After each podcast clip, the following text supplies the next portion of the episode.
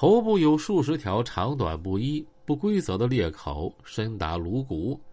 左前臂、手腕、手掌肌腱部分断裂，右手小指末节几乎断离；左小腿中下段两条五到八厘米的长裂口，左胫骨前肌部分断裂。被害人李某某的病例令人是触目惊心。当年得罪王伟之后，李某某急忙躲回老家避祸，一年之后才敢下山。不料当天就被王伟组织成员发现，并开车追砍。逃命途中，李某某两次连人带车被砍翻在地，一伙人拥上来，对着他蜷缩的身体是乱刀围砍，还有人抱起路边石头砸在他的身上。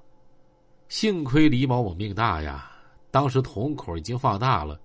周围群众及时拨打幺二零，经过紧急救治，保住了性命。经鉴定，伤情属于重伤。回忆起往昔的遭遇，受害人眼中依然闪烁着恐惧，强烈要求公安机关严惩罪犯，为民除害。二零二零年是扫黑除恶专项斗争的收官之年，正当专案组聚力攻坚之时，一场突如其来的疫情。打乱了专案组的节奏。二零二零年一月底，疫情在全国爆发，专案组锁定的多名涉案嫌疑人无法实施抓捕。与此同时，全市监所封闭运行，前期已经羁押入所的嫌疑人也暂时不能接受审讯，在将近三个月的时间内，无法抓捕、无法羁押、无法提讯，而且嫌疑人在多处异地羁押。远程异地分散疫情，无疑给办案增加了更多难度。时间不等人，专案组决定调整策略，由动转静，突出内神，把工作重心放在对案件的梳理审查上，逐个梳理剖析案件，深入挖掘线索，严丝合缝扣紧证据，同时面向社会公开征集线索，进一步拓展案源。在专案组民警的努力下，新的案源不断凸显，线索呈井喷式的出现。疫情期间，专案侦办得到了省扫黑办、省厅、市局党委的高度重视、关心和支持。专案组也主动适应疫情形势下的侦查，创造条件开展工作，通过加强布控、监视居住、远程讯问等措施，逐一化解困难问题。四月，国内疫情形势逐渐好转，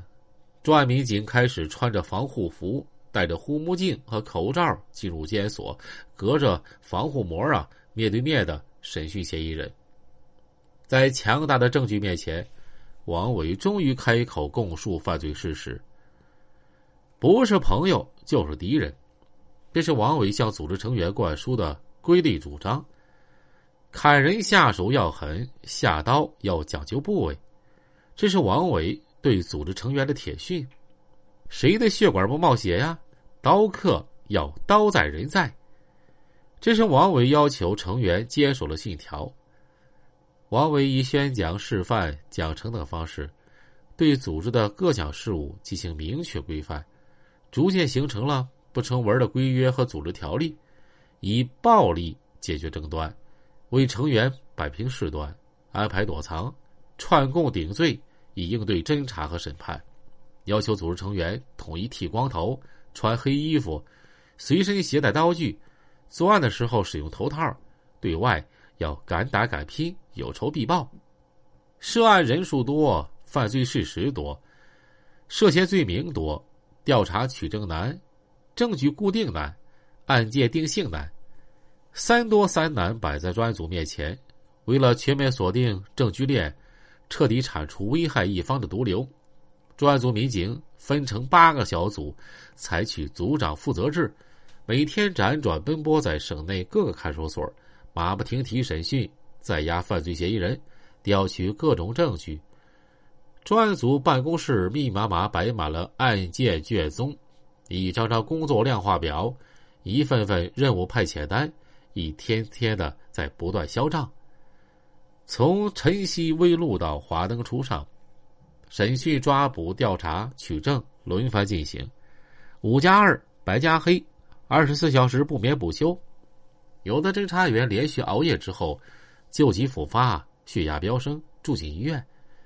一个正在出差的侦查员接到家中奶奶病危的电话，提审完三个嫌疑人，连夜赶回，却再也没见上奶奶最后一面。专案组负责同志拿起电话，打算通知一位民警啊出差办案，可号码拨到一半，不忍心再拨出去了，因为他知道那个侦查员三天来几乎没有合过眼，就凭着这股子忠诚、坚韧和奉献。专案组团结一心，在有限时间内收集了大量王伟组织领导参加黑社会性质组织案的扎实证据，在最后三个月里，案侦推进有如快水行舟，一日千里。经过专案组全力收集摸排，以王伟为首的犯罪组织